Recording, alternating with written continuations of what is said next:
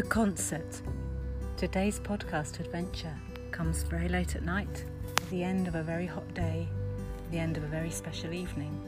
It's dark outside now, but earlier on this evening, the brightest lights shone in the church, and we finally managed to go inside and we sang in a concert. And the choir, who haven't heard one another's voices, harmonizing together in a space with such wonderful acoustics now for the past 16 months.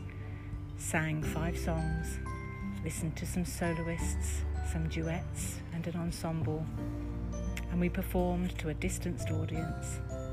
And it was as if all the worries were just put aside for that short amount of time. And the music entered our hearts and entered our souls and allowed us to feel again. Today I remind myself that music is my first love and it will be my last.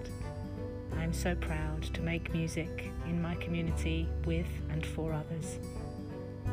Long may our music making continue and our voices be heard and breathe.